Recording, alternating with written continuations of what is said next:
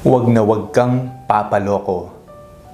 Ako po si Father Fiel Pareha at ito po ang ating segment, ang Daily Devotion, na kung saan tayo po ay magdarasal, magbabasa at magninilay kasama ng salita ng Diyos sa buong taon. Manalangin tayo. Sa ngalan ng Ama, ng Anak at ng Espiritu Santo. Amen. Halina, banal na Espiritu, liwanagan mo ang aming puso at isip nang maunawaan at maisabuhay namin ang iyong salita. Amen. Our Bible passage for today is from the Gospel of St. Matthew chapter 7 verses 15 to 16 and I read it for you. Beware of false prophets who come to you in sheep's clothing but inwardly are ravenous wolves.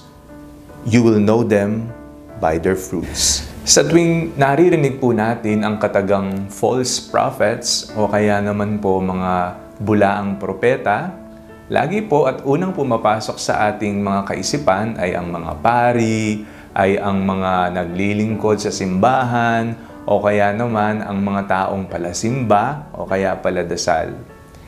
Ngunit sa katotohanan po, tayo pong lahat ay mga propeta.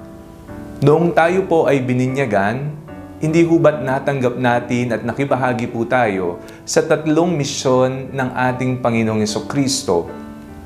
Pari, Hari, at Propeta. Tayo pong lahat ay propeta. Tayo ay nagsisilbing mga bibig ng Panginoon dito sa mundo. Tayo ay nangangaral tungkol sa katarungan, kabutihan, at sa salita ng Diyos. Ito ang ating misyon at ito'y nakikibahagi tayo sa ating Panginoong Yeso Kristo. Kaya ang pagbasa po natin sa araw na ito ay isang malaking hamon sa ating lahat na bininyagan, mga propeta ng Diyos, na palaging isabuhay at ipangaral ang katarungan, kabutihan at ang kaniyang salita. Papaano natin malalaman na tayo ay yumayabong at tayo ay nagiging tama sa ating pangangaral, ito, bat batay na rin sa ating pagbasa ay malalaman sa pamamagitan ng mga bunga. Ang isang puno ng bayabas ay mamumunga ng bayabas. Ang isang puno ng mansanas ay mamumunga ng mansanas.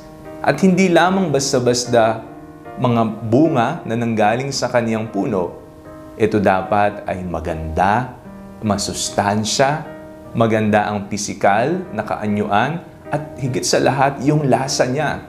Matamis ba ito o ito'y mapait o kulang sa lasa? Sa ating pong buhay bilang mga propeta ng Diyos, tayo po ay inaasahang magkaroon ng bunga. Ngunit hindi lamang basta-basta bunga, kung hindi bunga na mananagana isang bunga na kung saan masasabi natin sa ating sarili at sa ibang tao, ito nga ang kalooban ng Diyos.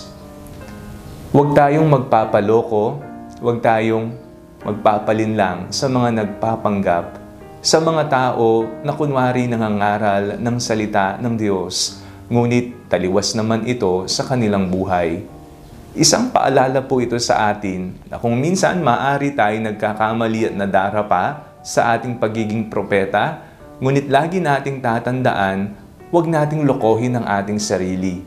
Maliwanag ang misyon na ibinigay ng Panginoon, tayo mga propeta niya, ating ipahayag ang kaniyang kabutihan, katarungan, at ang kanyang salita. Manalangin tayo. Amang mapagmahal, maraming salamat po sapagkat inyong anak na aming Panginoon at kami nakabahagi sa kanyang misyon bilang pari, hari at propeta. Naway maging tapat po kami sa aming misyon na natanggap sa inyo. Bigyan niyo po kami ng lakas upang magawa namin ito ng tama at kami ay magsipamunga ng masagana. Sa ngalan ni Jesus na aming Panginoon, Amen. Sa ngalan ng Ama, ng Anak at ng Espiritu Santo. Amen.